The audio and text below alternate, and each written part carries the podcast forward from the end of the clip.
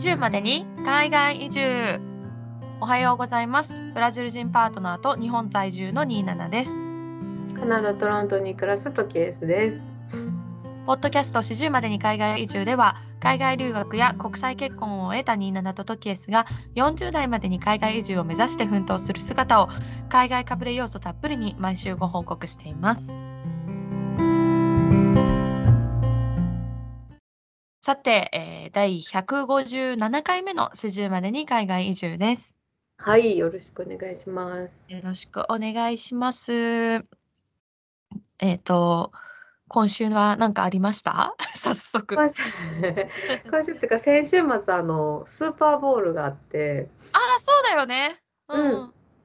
でまああのーずーっとここ多分5年ぐらいは仕事でうん。見てた記事を書くために見てたんですけど、まあ、こう今回からまあ仕事がなくてでもなんかやっぱ毎年続けてきたことって見てきたものってなんかやっぱ見たくなる。うんうんうんうん。っていうのがあって、まあ、今回はちょっとプライベートで見ようと思って、なんかバーに行こうかなと思ったけどなんかやっぱね盛り上がりがやっぱすごくて盛り上がり方があ、そうなんだ。なんかなんていうんやろ。バー行ってもなんか早めに行かなあかんとか。ああ、確かにでもそうかも。私の友達が今、ちょうど私たちと同い年の、えっと、東京に住んでた友達が仕事をちょうど辞めて、今、うん。ハワイに3ヶ月ぐらい、まあなんかちょっとこう、何、海外留学兼、まあなんかちょっとこう休暇みたいな感じで、うん。あのハワイに今いる子がさそのスーパーボールをなんかどっかのスポーツバーで見ようとしたらしいんだけど、うん。もう全然当日はどこも入れない、うん予約でいっぱいって言われたみたいで。だからそれぐらい人気だよね、きっとね。そう人気やと思う。であじゃあもういいや家で見ようと思ってあうんのスポーツ専門のチャンネルうん。契約してであのーワールドカップもそのチャンネルで見たから、うんまあ、何回か契約してるとかそこで契約して、まあ、見ながらなんかルールとかもやっぱちょっと詳しくなりたいなってなってきてうんうんうんなんかやっぱ見てるだけで雰囲気は楽しいねめっちゃ。まあねもう特に北米はもううん大お祭り騒ぎって感じだもんね。そうそうそうそうやからさまあルール知ったらもっと楽しいやろなと思ってルール調べながら見たりしたけどやっぱ面白かったね。あそうなんだ。うん、飽きることなくずっと見て今回ずっとなんか引き分けみたいな感じやってずっとでオーバータイムしてたんだよね。そうそうそう。でオーバータイムでなんか新しいルールになっててうん。みたいな感じで結構試合がこっちの現地時間で11時ぐらいまでだってん6時半にスタートして。えー。そうそう。やけどまああのそのハーフタイムショーとか挟むからまあ試合が全部その時間やったわけじゃないけどうん。まあなんかそれでも飽きずに見れたことに自分でびっくりして。なんかちょっとハマりそうと思った。うんあそうなんだ。実際生で見たらもっと迫力があって面白いかもしれあるないね。と思う。そうそうそう。なんかすごいいろんな人来てたみたいです。なんかレディー・ガガとか。もうなんかすごかったじゃん。もうありとあらゆる芸能人が、あの、ラスベガスだったっけ、今回ね。うん。ね、集結してさ、あの、に日本もさ、我らが渡辺直美さんとかも行ってたし、言ってたね。うんね、盛り上がって、なんか今日私、インスタかなんかでリールで見たのは、その、えっと、スーパーボールが終わった後、ラスベガスの空港から、リッチピーポーとセレブリティたちが自分たちの自家用ジェットでどんどんラスベガスをこう離れていく自分たちの国場所に帰っていくそのフライトレーダーみたいなはいはいはいはい。動画があってそれがめっちゃ面白かったもうめっちゃ飛んでんのブワーっていっぱいあすごいな。でもそういうのってそのそのイベントやからしか見れへんよな。なんか。そうそうそれだけねセレブリティとかその自家用ジェットで現地に来れるぐらいお金持ちの人が集まるイベントって多分ねスーパーボールぐらいなんじゃないかなってあとなんかやっぱさ、でっかいスクリーンに抜かれるやん、みんな。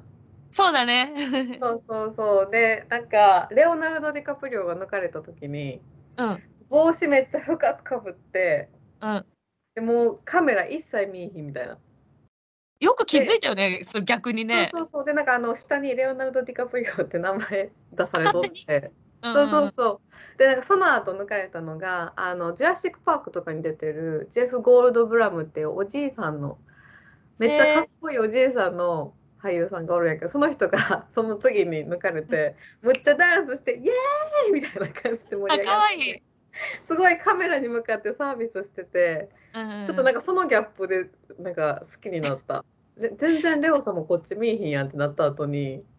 もうカメラに向かってすごいアピールしてた。おじいちゃん全力スマイルだったんだ。かわい。いね。そうそうえ、あとはどんな芸能人が来てたの？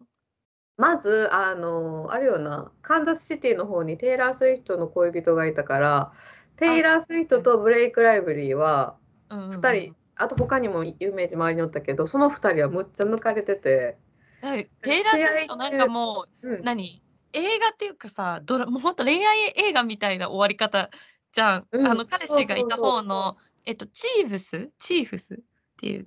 チーム名なんだっけ、うん、C, C で始まる。チーブス。C なんかチーブスみたいな名前だったと思うんだけどチーフかスシティシーフシーフスであの、えっと、テイラー・スフトの,、あのパートナーの方が在籍してるチームがそのサッカーでいうアディショナルタイムに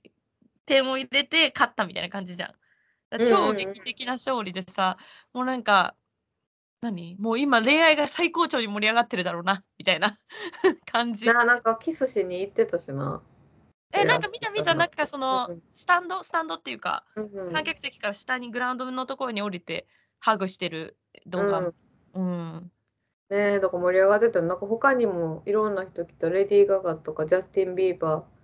ーとか、で、ジャスティン・ビーバーもカメラにぬ抜かれた時に奥さんになんかキスしてた。あそう。素敵。で、それ奥さんがそれをなんかやめてよみたいなを笑いながらしてた。あいいですかった。ね。うんうんうん。すごいなと思って。うん。で、なんか私の推しも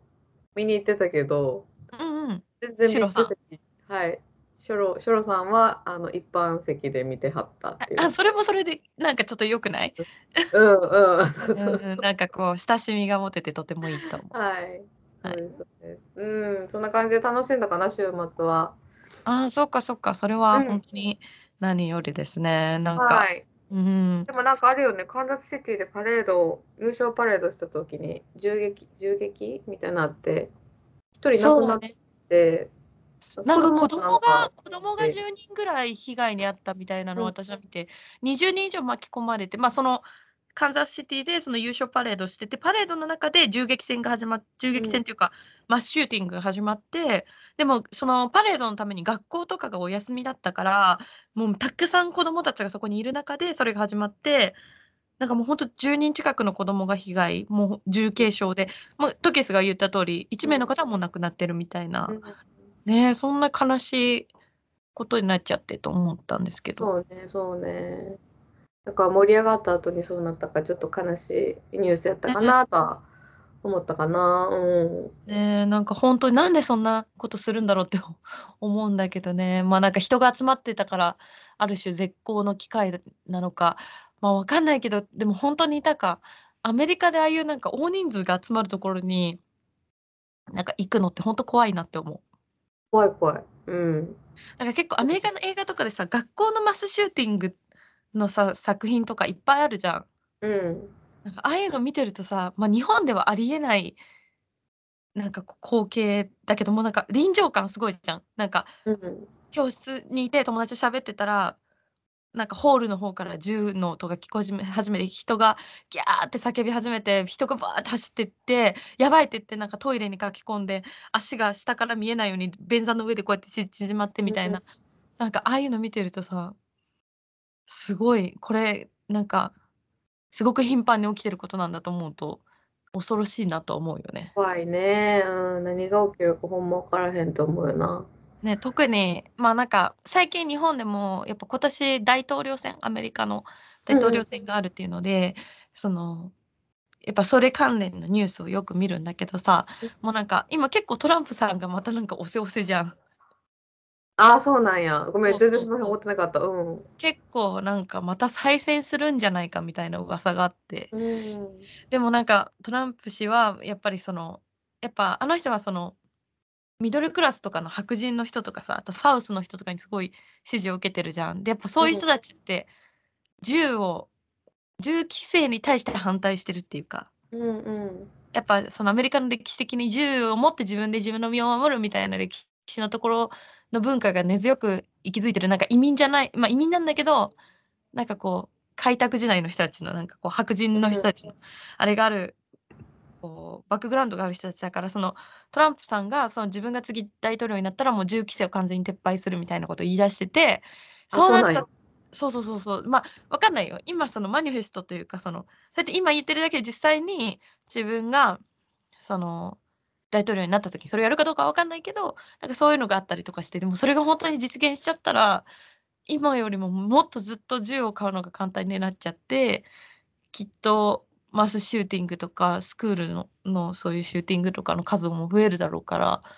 ちょっとね、ね、子供を学校に預けてる人とかはすごく心配だろうし、自分たちもね普段からすごく心配になるだろうなと思って。うんそうねそうね。まあ、難しいとこやなでも確かに自分の身を守るために難しい。うん、すごく難しい。だから私もだからそれをやっぱ日本の常識で当てはめて考えたら絶対理解できなくてでその日本の常識だけを持って銃規制を撤廃する人たちを非難するのも違うと思うのね。うん、でそれはなんでそうやって思えるようになったかっていうとやっぱり自分がブラジルに住んでパートナーのおじいちゃんの家とかすっごい田舎なのね。すごい田舎っていうか、まあ、そういうなんかその別荘地みたいなところを買ったの、わざわざ家を。うんうん。だから周りに本当に何もなくて、なんか、すごいジャングルの中とまでは言えないけど、すごいなんか別荘地の中だから、もし何かって警察呼んでも多分数時間かかる。うん。だから強盗とかが入ってきても助けてもらえないうんってなるとやっぱみんなさ、自分の身は自分で守んなきゃってなるじゃん。うん。やっぱそういう感覚やっぱその日本はさ国がちっちゃくてさたとえどこに住んでても、まあ、ある程度で110番したら警察が来てくれる安心感もあるしちゃんとさ警察が調べてくれるみたいなさ、うん、安心感もあるけど昨今のアメリカみたいになんかそのちょっとした万引きはもうなんか軽犯罪として取り取り締まらないみたいな。うんうん、そういうめちゃくちゃなルールになってってる国もあるわけでそうなってくるとやっぱり身の守り方をなんか他人に警察に委ねるだけじゃなくて自分でどうにかしなきゃってなるその人たちの気持ちも考えてのあれだなんだろうなと思う。うん、難しいよね。うん、そうやね難しいよななんかその辺とか全然なんかゆかりもないことやからどうなるかとか分からんよなって思う。でもトランプさんがさ大統領になったらさ、やっぱなんかカナダは一番影響を受けるじゃんアメリカの。うんでもなんか具体的にどういう影響を受けるかを全然理解してないかも。あのトランプさんが買ったこもし買ったとしてカナダに具体的にどういった影響が受けるとかその辺とかその辺とかって普通ニュースになってるんかな？どうだろうね。カナダのサイトとか、カナダ側のニュースサイトで見たらあるのかな？私もね、そうそうやって言われると、これじゃないって具体的に何か思いつく全然わけじゃないんだけども。うん、そうね。でもなんかやっぱ日本はすごい、やっぱ影響が出るんじゃないかっていうニュースはすごいやってて、まあ、例えばその、今、えっと、日本に駐在駐在してる米米軍？例えば沖縄とかさ、うん、なんかあるじゃん？沖縄の米軍基地が、うん、ああいうのを全部撤退しちゃうんじゃないかとか。ああなるほどね、うん、結局アメリカの経済が落ちなんかこう落ちてるというか何？経済的に苦しい状況に陥っててもう世界の警察をアメリカが辞めるって姿勢を取り始めてるからその日本にその多額の費用を払ってまで米軍を置く必要があるのかみたいなでもそれで本当に米軍が撤退しちゃったら、今度は本当に日本はもう北朝鮮からも中国からも韓国は分かんないけどなんかそのロシアとかさもう近隣の国からいつ何かあってもなんか守りきれないよね絶対、うん、みたいなとか台湾有事が起きるんじゃないかとか、まあ、そういう系のニュースはすごく見るね最近。結構やってるんや、そういうニュースが。やってる、やってるね。やっぱ大統領選に関してそういうことを言ってるニュースが多いかなって印象はありますね。なるほど。どうなんでしょうね。これ聞いてくださってる方、結構いろんな国から聞いてくださってる方いると思うので、まあね、あの、お住まいの国でそのアメリカの大統領選、どういう風に取り扱われてるのかっていうところを、もしよろしければぜひ私たちにもシェアしてもらえたらなと思います。うん、はい。はい。では、早速本日も始めていきたいと思います。うん、はい。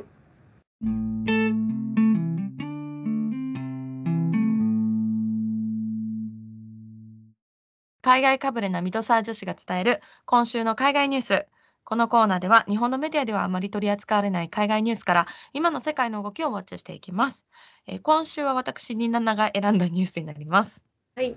はい。海外ニュースっていうか、海外ニュースっていうか、みたいな ニュースなんですけど、うん、あの、ま、もあの、ご存知の方もいらっしゃるかもしれないんですけど、数週間前ぐらいに、その、なんかガクトさんってミュージシャンの方いるじゃないですか。うん。ががもガクトさん。GACKT のガクトさんね。あの、ガクトさんが、なんか、結婚しましたみたいな、なんかトレンドワードみたいなのが一瞬上がってて。うん。で、まあ、これ何があったかっていうと、あの、あるガクトさんの熱烈なファンである一般女性の方が、そのがガクトさんと結婚しましたってことを発表したのね。はいはい。で、で、それに対してガクトさんは、そのなんか、えっと、X うん。で、なんか、あの、リツイリプライする形で、なんかその、なんかどうやら僕はなんか結婚したことになってるらしいみたいな。なんかで、なんか全然そんなわけないじゃんみたいな感じで、ま、否定したんですよ、 GACKTさんは。うんうんうん。で、でもその一番最初のその結婚発表したその一般女性のアカウントは、なんかちゃんとその marriage certificate みたいな、結婚証明書みたいなのを貼って、その X にアップしてたのね。で、 GACKTさんはそれを否定して、かつ、その結婚証明書の、あの、ブライド、花嫁のところにガクトさんの名前が載ってて、で、あの、グルーム、あの、向こう、あの、なんて新新郎のところに、その女性の名前が載ってたのね。だからどうやら僕は女性らしいとか、なんかそういうなんか、ちょっと、まあ、コミカルに否定、まあなんか、否定してたのね。でで、そしたら、その、結婚しましたっていうことを発表したサイト、えっと、アカウントの持ち主の方が、なんかどうやら自分は、その、騙されてたみたいですみたいな。うんで、なんかそのお金を払ったりしてたみたいなのね。なるほどね。で、あ、これはあの、ロマンス詐欺の一環で、その、じょ日本人の一般女性の方は、ガクトさんのすごい熱烈なファンで、あの、その気持ちにつけ込まれて、こまあ、ロマンス詐欺こでしかもそのやりその女性がやり取りをしてた相手との会話がもうほんと Google トランスレートを使った変な日本語だったの。だから、あ、もうこれは多分国際ロマンス詐欺だねみたいなところまで広まって、それをなんかその、なんか、滝滝沢ガレソさんだったっけ、みたいな人がなんかこうまとめたりとか、いろんな人がそれをまとめてたんですけど。トケス、このニュース知ってました？このガレソさんのツイートで、普通になんか一般女性が突然結婚発表っていうツイートだけは見てたけど、それその後は全然追ってなかった。そうだよ、私も実はそうそう。って思って、それで終わってた。うん。私も、あ、結婚したんだと思って、深く見てなかったんだけど、うん、その後になんかちょっと国際ロマンス詐欺って言葉と、この GACKT さんの結婚発表がなんか一緒になってまたニュースに上がってきたから、えっ？てなって、まあ、ちょっと調べて、で、まあ、このえっと、この一般女性って呼ばれてる、ま、方ね、あの、もともと、あの、芸能活動されてた方なんですよ。ちょっと、今は一応一般女性っていうくくりなので、お名前は、あの、出さない方がいいかなと思うんですけど、うん。でも彼女し 自身は、あの、本人のソーシャルメディアまだ使ってるので、あの、探せばすぐ出てくると思うんですけど、どうやら71歳の日本人女性なんですよね。あ、え？そこの人71歳なの？71歳。あの、皆さん調べてみたらいただいたら分かると思うんですけど、めちゃくちゃ綺麗な人で、とてもじゃないけど、普通に40代か50代ぐらいだと思ってたあ、そうそうそう、それぐらいにしか見えないよね。うで、だから全然そんな、なんか、なんだろう、70オーバーには見えない、すごく素敵な素敵というか、すごく綺麗な方なんだけど、なんかその、そう、この方はもうなんか元女優さんとか、なんか芸人さんとかもやってて、で、71歳みたいな。すごいすごい経歴だなっていう感じなんですけど、だからその最初、これがなんか、あの、ネタ？その彼女が、その、自分の売名行為のためにネタでやってるって言ってる人もいたんだけど、ま、その彼女の年齢だったりとか、ああとなんかいろんなことを加味して、これはねあの、何、炎上商法じゃなくて、ただのロマンス詐欺なんじゃないのかみたいな。うんうん。ただ、その、彼女はそのロマンス詐欺じゃないかっていう指摘をいろんな人にされて、その後謝罪してるんだよね。あ、多分私は騙されてたと思いますみたいな。で、なんかその GACKT さんのマネージャーみたいな人から、GACKT さんがお金を取られちゃったみたいなことで、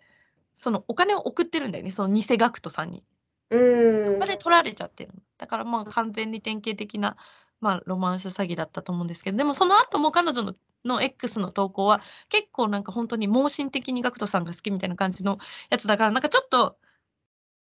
国際ロマンス詐欺なのか、それとも本人の思い込みが強すぎるのか、すごい怪しいところはあるんだけど。いや、まあ、思い込みが強い人が結構詐欺にあっちゃったりするよね。そうだよね。うん。まあ、じゃないとならないと思います。うん、であと、多分その本人が信じちゃった一個の一つは、そのテレビ電話をした時に、なんか、あの、えっと、もうほぼ本人じゃないかって思える人とのビデオ電話をしたらしいのね。はい。で、おすまあ、なんか多分、あの、サングラスをしてたみたいな記載があったので、あの、あれだけど、おそらく、まあ、ディープフェイクとか、あとは、その、顔はんまあ、サングラスしてるからさ、似たような顔の人を探して、まあ、そういう風にやったんじゃないかなって感じなんですけど、なんかこういうなんかディープフェイクとかもそうだけど、ロマンス詐欺って最近めちゃくちゃ増えてきたなと思って。うん、そうねそうね。うん。なんかそんなようなニュースを見る機会多いじゃないですか。はい。うん。で、まあ、なんかこれいつこういうニュースがすごい増えてきたんだろうと思ってちょっと調べたんですよね。うん。で、はい。えっと、これが、えっと、CN ET ジャパンの記事で、えっと、記事のタイトルが、ロマンス詐欺が2020年に急増、コロナ禍も影響の可能性、FTC レポートっていう記事なんですけど、えっと、まあ、要はコロナ禍で、まあ、その、えっと、外出自粛と社会的な距離の確保が求められたことで、そのロマンス詐欺があの2020年以降、過去最大の記録をあの記録をして、まあ、どんどん増えてきてますよみたいなニュースがあったんですよね。で、えっと、FTC に、えー、FTC によると、2020年の総被害額は3億400万ドル、かっこ約320億円。で、えっと、2019年から50%増加してたと。うんうんうん、で、2020年の、えっと、被害者の1人当たりの平均被害額は2500ドル、約、まあ、その時のレートで、えっと、26万ぐらいだったみたいなことで、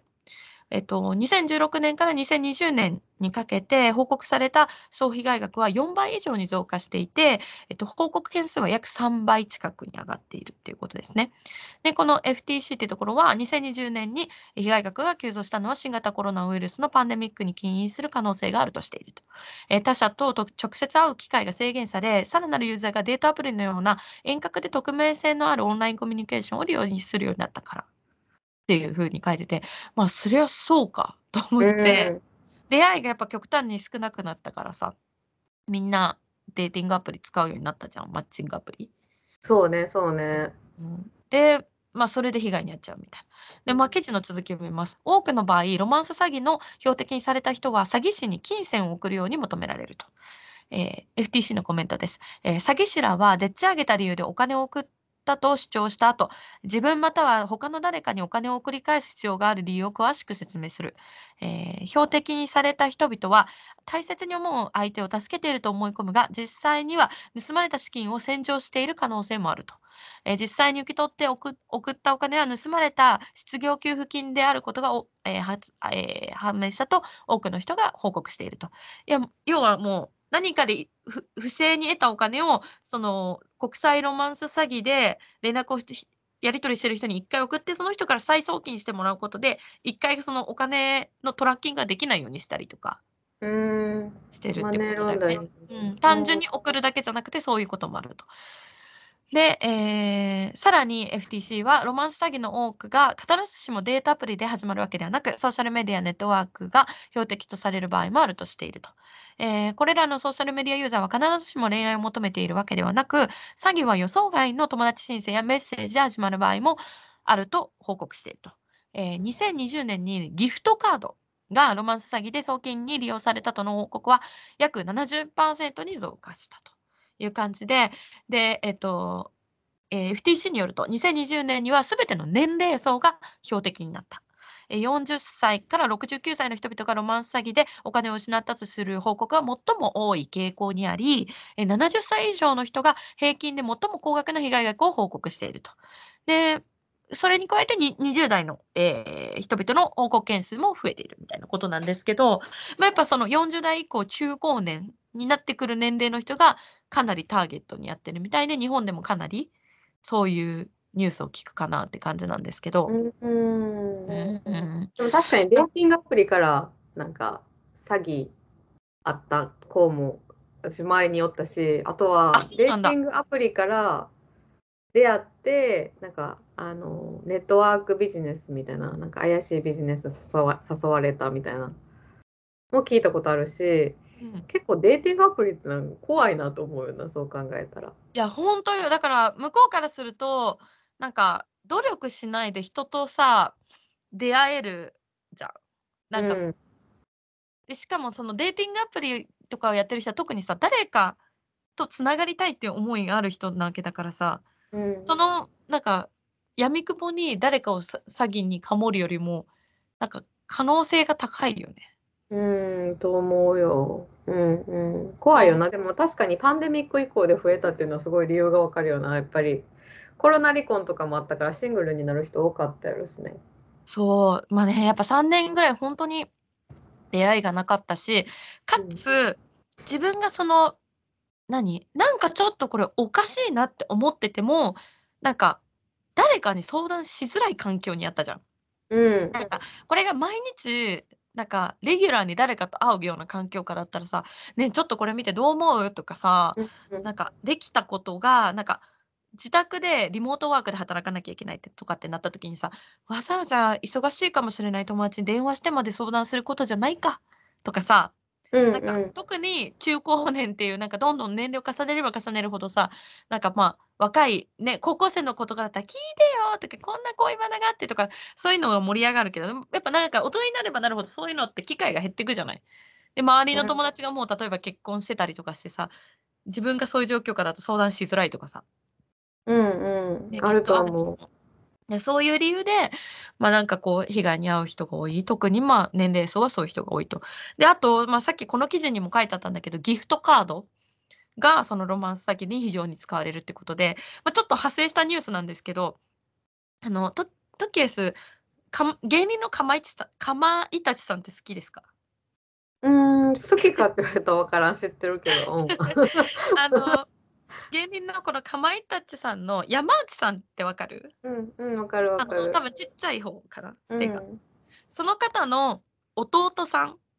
うんがいるんですけどか結構その方がなんかちょっと有名人になってて日本で、うんあそうなんや。そうなんでかっていうとこの芸人の山内さんのあの、うん弟ええっとかまいたちの山内さん山内さんってなんて名前なんだろうフルネーム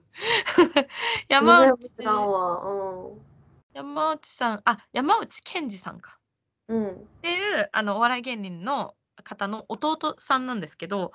このか弟さんはあの、えっと、松江市と島根県の松江市島根うん。だって、鳥取じゃないよね。ちょっと本当ごめんなさい。私の地理が弱くて。だから松江市に住んでいらっしゃってそのコンビニファミリーマートの店長さんをしてるのね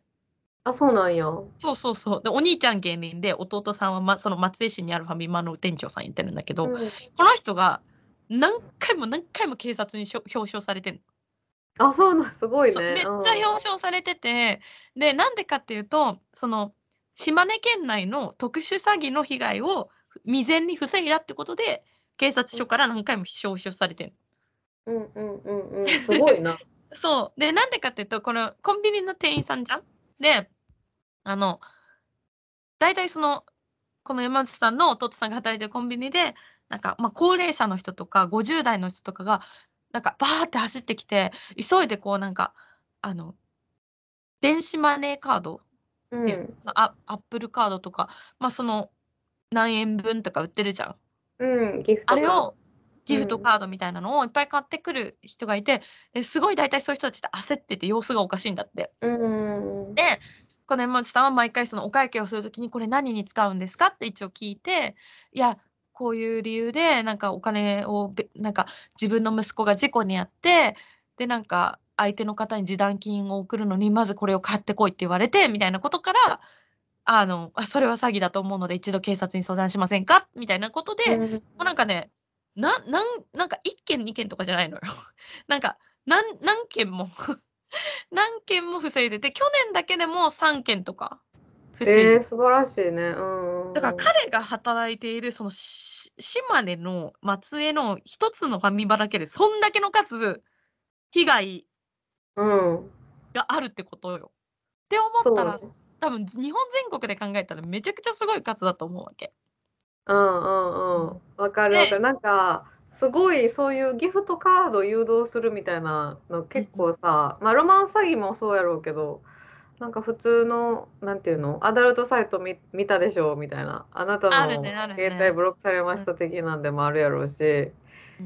うん。それ怖いよな。そうこれ、ね、電子マネー型っていうらしいんですけど、あちょっとうん NHK のニュースで、あのウェブ特集で、兄はかまいたち特殊詐欺防ぐ名物店長っていう記事があったので、ちょっとどういうケースが多いかだけご紹介したいなと思ってて、まあ一応ね、去年1年間で確認された特殊詐欺の被害額、日本の中では440億円と。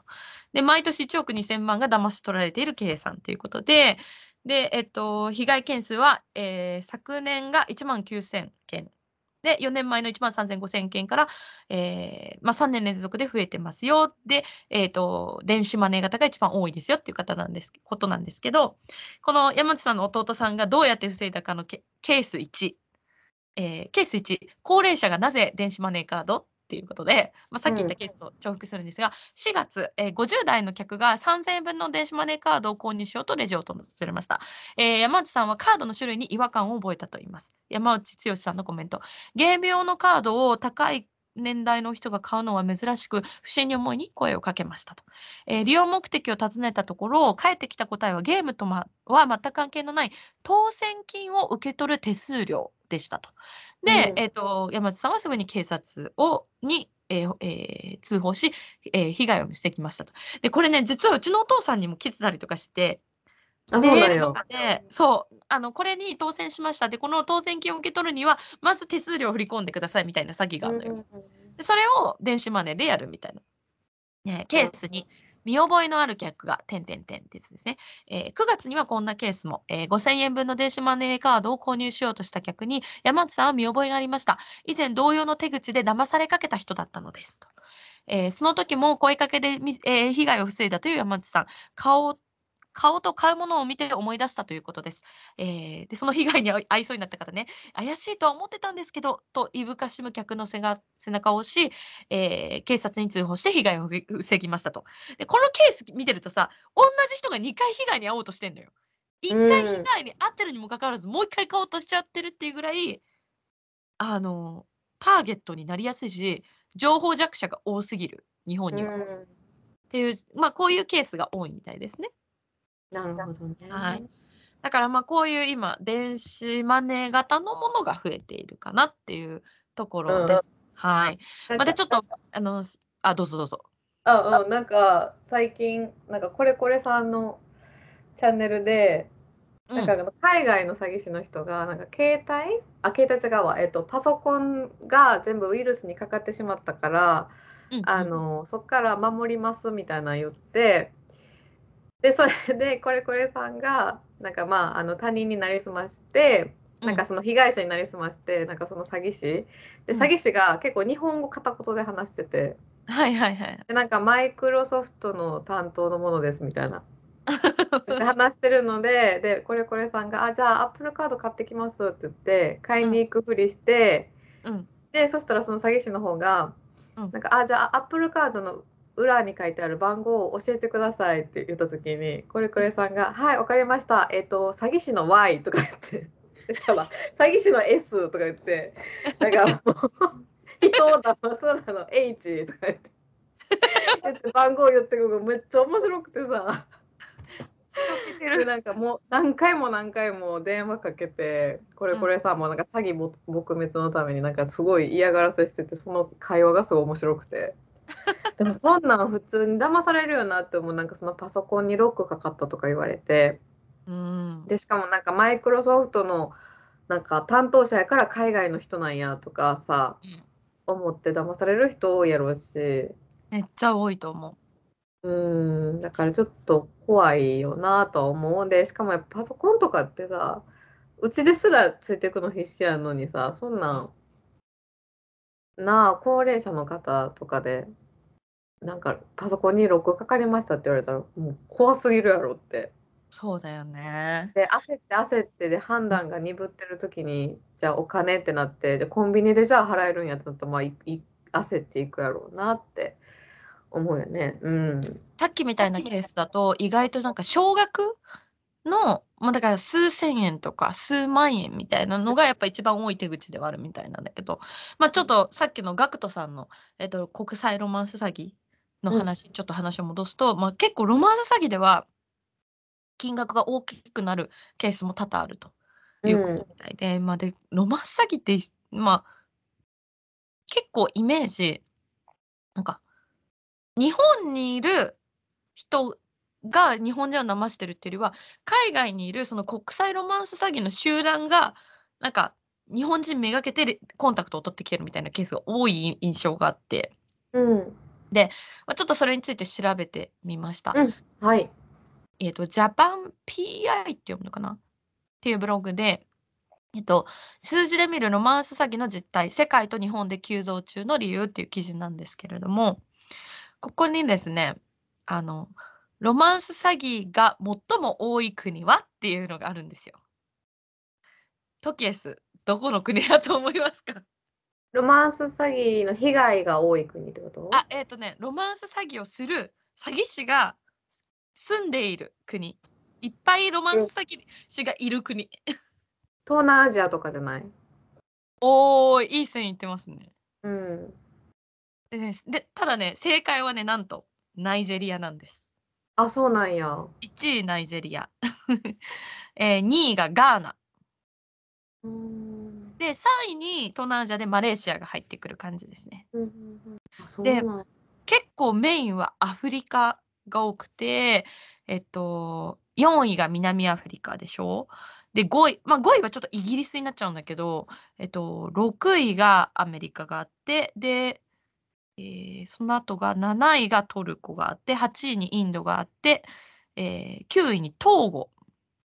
えーで、10位にセネガルとかね、まあ、その辺が入ってくると。だから結構その、まあ、ナイジェリアを含むあのその辺りの国だったり、まあ、マレーシアとかフィリピンとかその辺の東南アジアの国に、まあ、そのロマンス詐欺をしている、まあ、犯罪者の人だったり犯罪者のグループがあ住んでいる傾向にあると。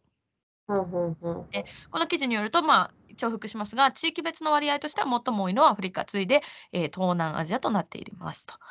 えもちろん、すべての詐欺師が本当の居住地を記載しているわけではありませんと。え実際、詐欺を行った人のおよそ68%に偽の IP アドレスの、えー使用が検出され、サイトに登録している居住地を偽偽造している可能性があると述べられていますと。えー偽の IP アドレスを使用していた詐欺師の居住国で多かったのは、えーナイジェリア、セネガル、トーゴ、南アフリカ、ガーナなどのアフリカ諸国と、マレーシア、インド、トルコ、フィリピンなどのアジア諸国でしたと。えーアメリカやイギリスからの IP アドレスの偽装は少なく、アフリカやアジアに住む詐欺師が VPN などを利用し使用して、アメリカやイギリスの IP アドレスになりすましているケースが圧倒的に多数のようです。ということでした。なるほど、なるほどって感じじゃない？だからまあ、今実際にね、これナイジェリアの人が多いってなってるけど、まあ、それも本当かどうかわかんないよね。そのうん IP アドレスをごまかしちゃってたら、別の国でナイジェリア人のふふりをしたり、逆にナイジェリア人がああアメリカ人のふりしてたりみたいなうんこともあったのではないかと。で、まあ、日本でもすごく国際ロマンス詐欺って、まあ、規模が大きくなってるよねってところがあるんですけど、えっと、他の国はどうなんだっていうところなんですよ。で、そこは記事の続きがあるので読みますね。はい。えっと、アメリカ、イギリス、オーストラリアにおけるロマンス詐欺の実態と。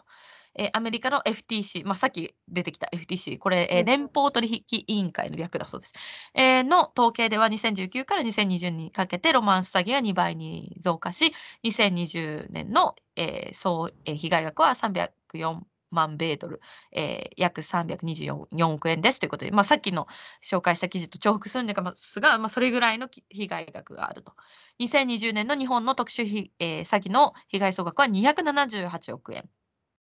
えー、したがってアメリカのロマンス詐欺の被害額だけで日本の特殊詐欺全体の被害額に匹敵しています。イギリスでは6634ポンド、約99億円。オーストラリアでは3892オーストラリアドル、かっこ32億円となっています。ちなみにこれらの3カ国を含むしょ、えー西洋諸国では特殊詐欺の中でロマンス詐欺の被害が最も大きくなっています。ということでした。なるほどね。そうなんですよね。で、だから結構記事で見るとアメリカ、日本あたりが被害に遭ってる印象が多いのかなっていう感じもあります。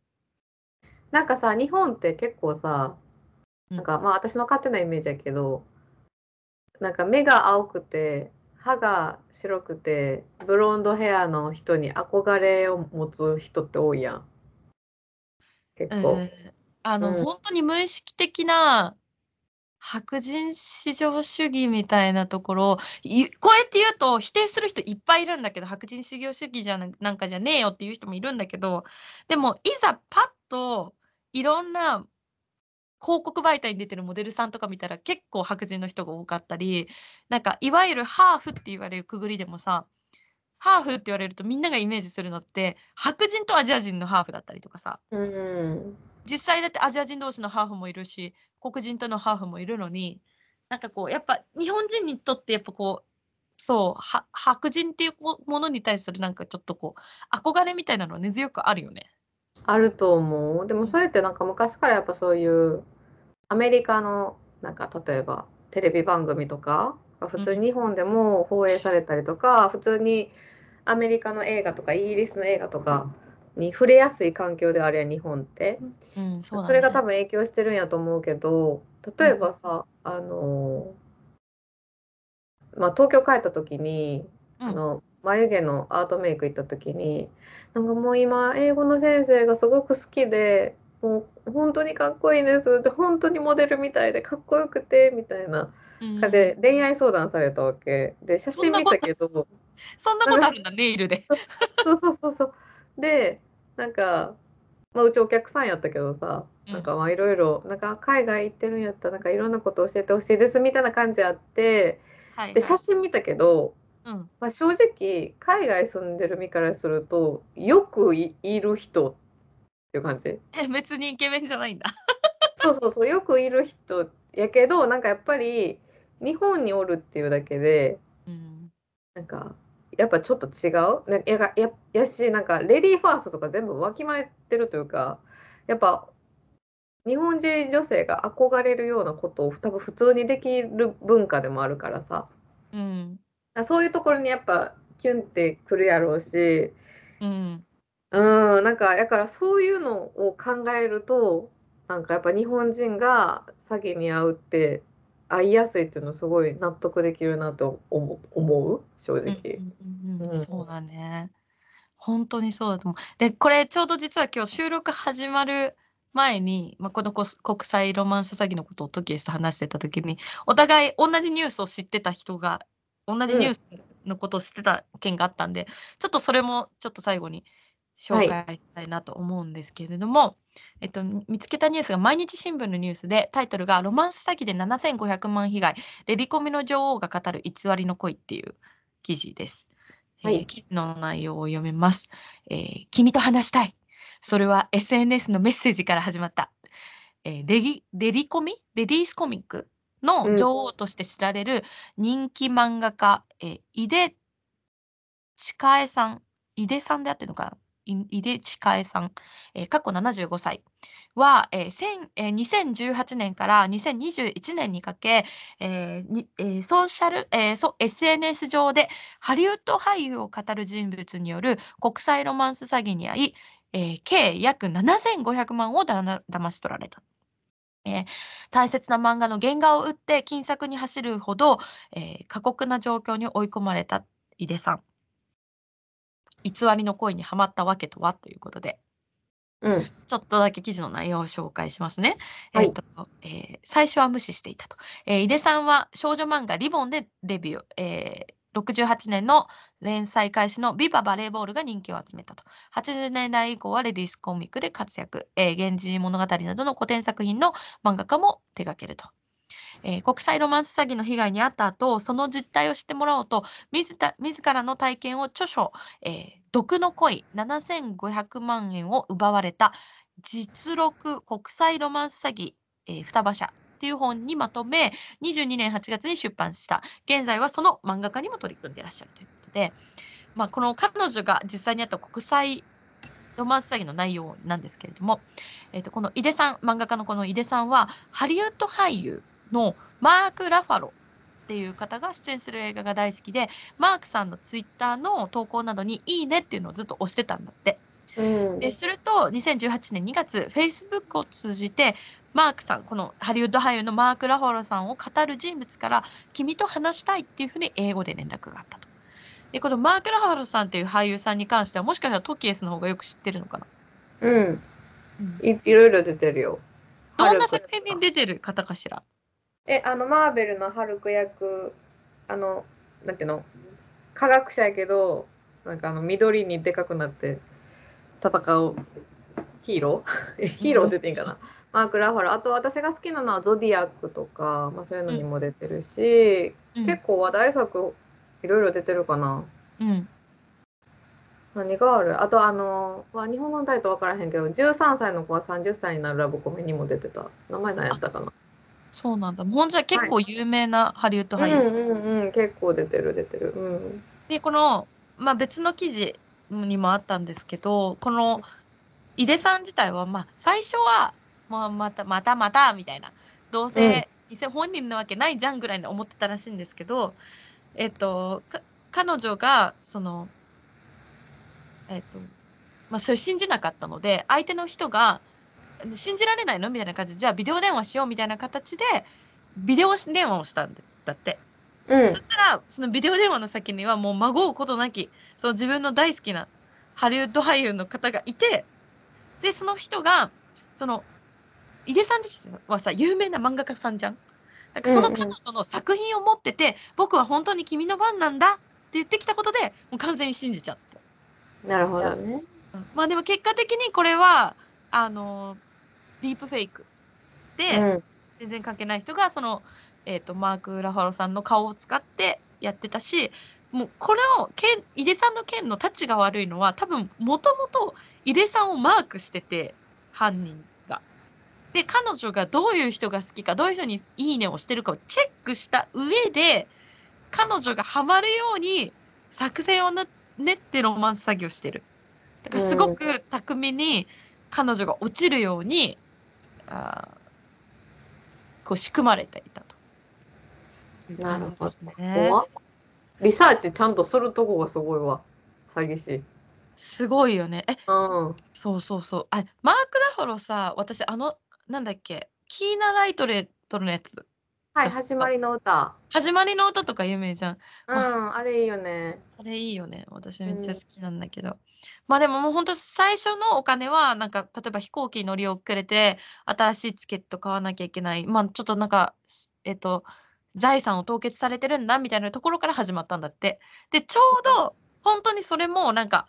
実際のマーク・ラファロさんのその時の状況をうまく使ってて、なんか、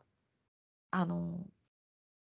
実際にマーク・ラファロさんがその時なんかお奥様と離婚協議中みたいな。で裁判所に財産をしを差し押さえられてるみたいな状況をうまく使ってなんかこう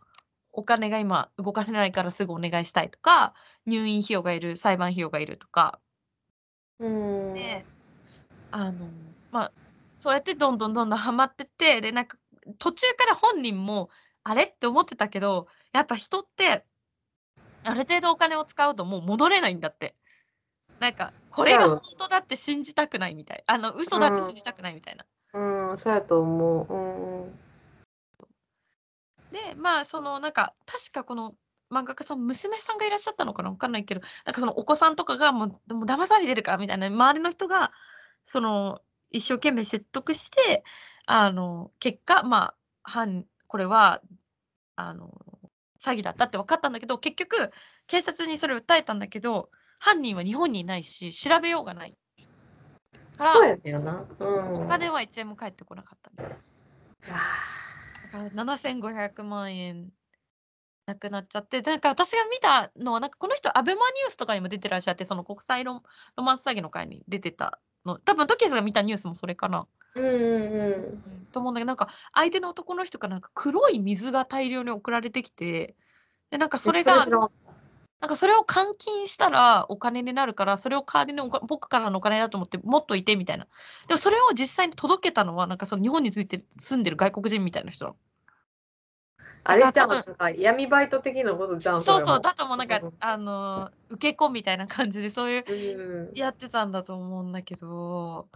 あなんかこういう事件が死ぬほどある。で、しかもなんかやっぱ見てると60代、70代の方で、まあ、ある程度地位があったりとか資産がある人とかすごいターゲットにされやすいんだなっていう印象がありますね。もう本当になんか恐ろしいニュースだなと思って、このガクトさんのニュースを見て、なんかもう見てる限り本人は信じちゃ込んでるからさ、結婚できてるって。でも、なんか マレーシアに住んでる別の方とかが、なんかマレーシアは、なんかこれも X で見たんですけど、なんかそのそういう、なんか公的証明の、うんなんか、あの、なんていうの、偽装大国らしいの。あそうなんやだから大学の卒業証書とか、うんなんかその資格の証書とか、なんかそういうの偽装大国ですよみたいな。で、本当の本物は、なんかそういうなんかちゃんと透かしがついてたり、偽装できないようになってるんだって。で、その、うん実際にその一般女性の方がガクトさんと結婚しましたって挙げてたマリッジサーティフィケートはもうパッと見でさ偽装ってわかるし、まあ、そもそも名前書くら間違ってるし、みたいな。そうやな 結構雑なあれねって感じの。あうんまあでもさ行為は盲目やから分からんくなっちゃうよないや、そうなんですよ。うんっていうね、今週ニュニュースを見ましたので、もし近くに誰かいたら、みんなが山内さんの、かまいたち山内さんの弟みたいにならなきゃいけない。なんか一個だけアドバイスがあるのが なんかデーティングアプリでまあ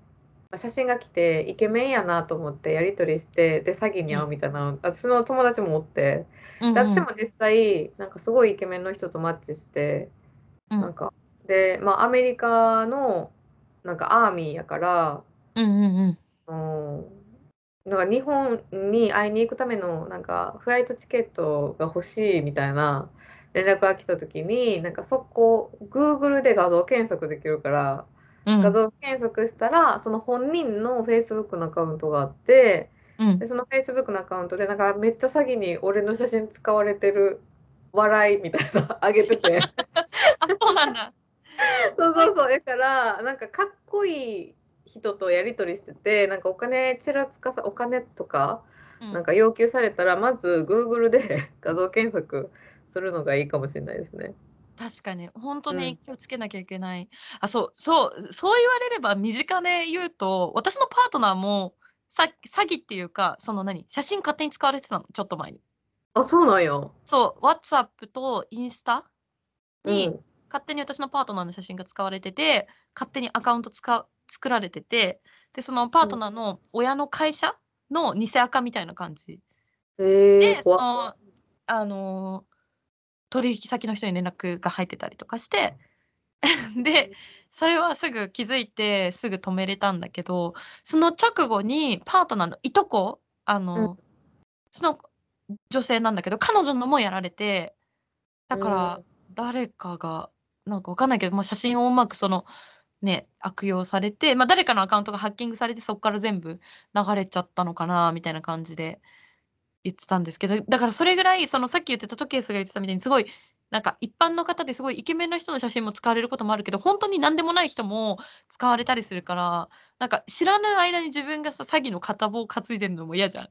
確かに怖いよな、そそういうの。も怖いんで、なんか、ね、なんか自分の友達からそういう変なメッセージが来たら、ちょっと失礼かなと思っても、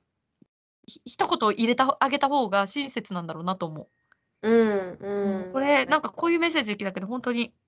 あなたのアカウントで合ってる？とか、なんかうん。本人が気づかないうちにそういう風に巻き込まれちゃってるケースもあるんだなと思って。うん、あると思う。なんか、はい。あるよね、そういうのね。へ変な、気づきづらい詐欺も増えていくんやろな、もっとな。どんど怖んね、やっぱディープフェイク使われちゃったらさ、ま、さっきの漫画家さんとか70代の方とかじゃん。そりゃ信じちゃうよねって思う。うーん。だって本人にしか見えないじゃん。確かに。なんかさ、Apple Vision って、Apple Vision Pro みたいな新しく発売。された Apple のやつで、あれのアプリで、なんかあのディープフェイクのアプリあってで、なんん。かこうやってスライドさせていくと、自分のパートナーの顔が、なザック・エフロンに変わったり、ライアン・ゴズリングに変わったりしてえ！っていう、なんかそういうアプリみたいなのがあって、え、うん。すごみたいな。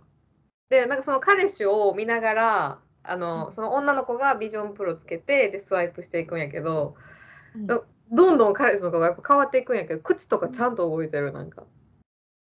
彼へ。氏が話してる顔にもそのまま、なんかザック・エフロンの顔が貼り付けられてるって感じ。わあ、もううん。なんか倫理的な問題をはらむところまで来てるよね。だだってさ、例えうん。ばさ、今今私ほんとにパッと浮かんだことだからさ、安直なアイディアかもしんないけどさ、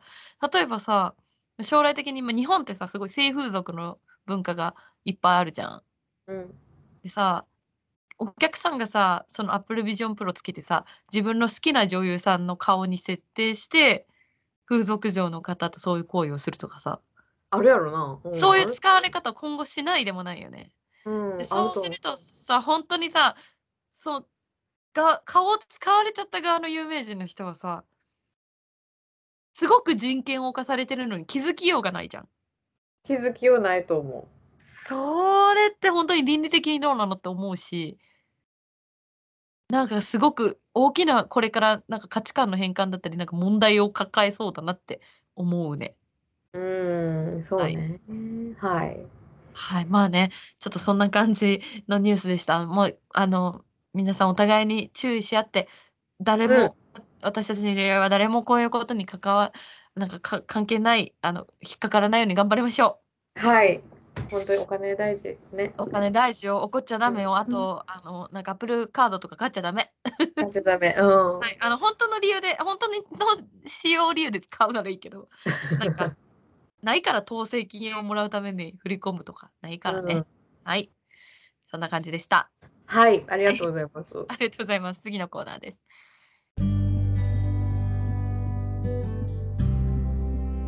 映画ライタートケースによるおすすめ映画紹介。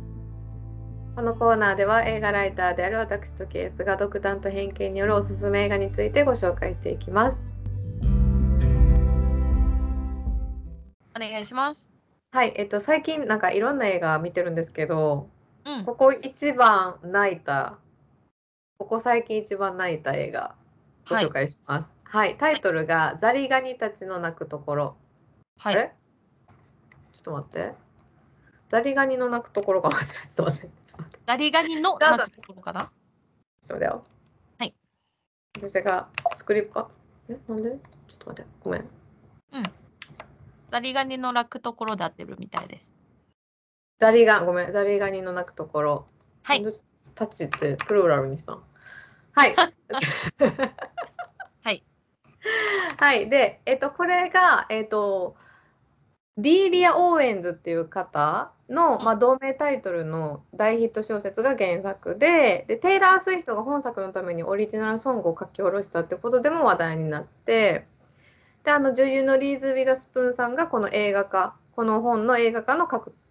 得映画化の権利を獲得したっていうのでも話題になりました。で、はいこれ結構ラブストーリーでもあるしなんかサスペンスでもあるみたいな。ほだから結構そういうなんていうんやろ法廷ミステリープラスラブストーリーみたいな感じで、まあ、ちょっと心臓が引き裂かれそうなぐらい悲しいけど、まあ、すごい綺麗な話綺麗なストーリーで最後はちょっと泣いてしまったっていう作品です。う。はい。で、えっと、舞台がノースカロライナのあのなんていうのごめんちょっと待ってな私も漢字がクソ日本語教師なのに湿地帯？湿地帯はい。はい。で、まあ、えっ、と、そこで裕福な青年のチェイスはいっていう人の遺体が発見されます。で、遺体の周りにチェイスの足跡がなかったから、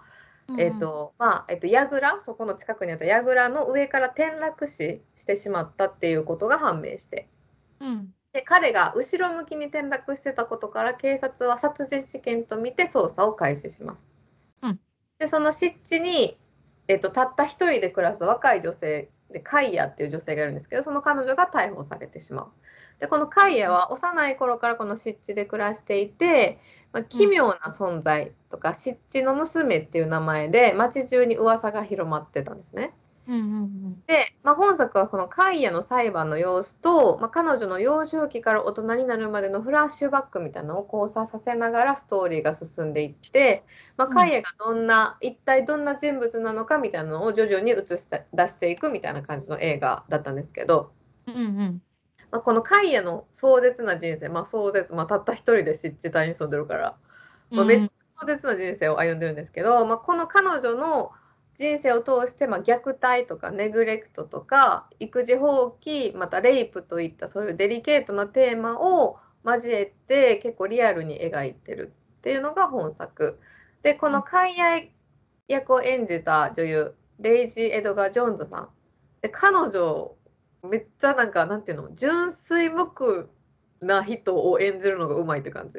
うん。ですごい美しさとか賢さとかそのカイヤのそのパーソナリティみたいなのをすごい最大限に引き出してて、うんまあこの彼女の演技すごいなと思ったのと、うん。まあ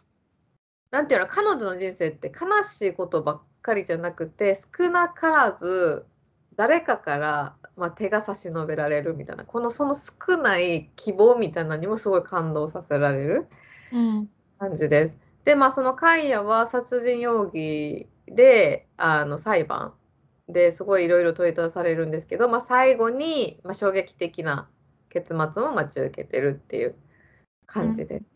うん。で、まあ、そのカイヤに手を差し伸べてあげる人の中の一人とすごい純愛していくんやけど、うん。それもすごい、なんていうの、実際では考えられない、この現実世界で、この私みたいな変な男の人ばっかりと出会ってる人生からはもう考えられへんぐらい純愛のストーリーになってて。うん。なので、まあ、そのラブストーリーが好きな人にもおすすめやし、ミステリーが好きな人にもおすすめできる一本でした。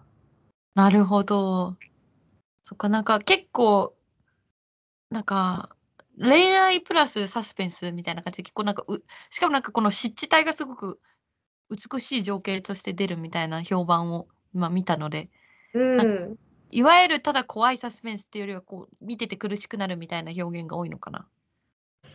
そう、まあ、まずかわいそうって思うよね。なんかそのやっぱちちっちゃい時はすごい幸せな暮らししてたのに、どんどんどんどんそういう虐待とかいろんなことを受けて受けてたくましく育ってうん。で大人になったのにその町の人から容疑かけられてみたいな感じだからまあちょっと壮絶すぎる人生やなっていう感じ？うん、なるほど。これはもう日本では公開されてるうん、のかな、公開されてるはい多。分あの Amazon プライムとかでもう見れると思います。デジタル配信されてる。うん。ということなので、もし興味ある方ね、ぜひ見てみてはいかがでしょうか？タイトルがザリガニの鳴くところということでした。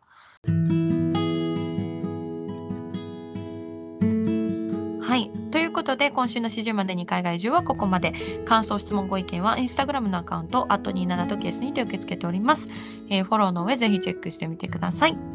はい、ぜひよろしくお願いします。はい、では来週金曜日朝8時にまたお会いしましょう。ボン、フィナウジセマーナ。Have a good weekend! ありがとうございました。ありがとうございました。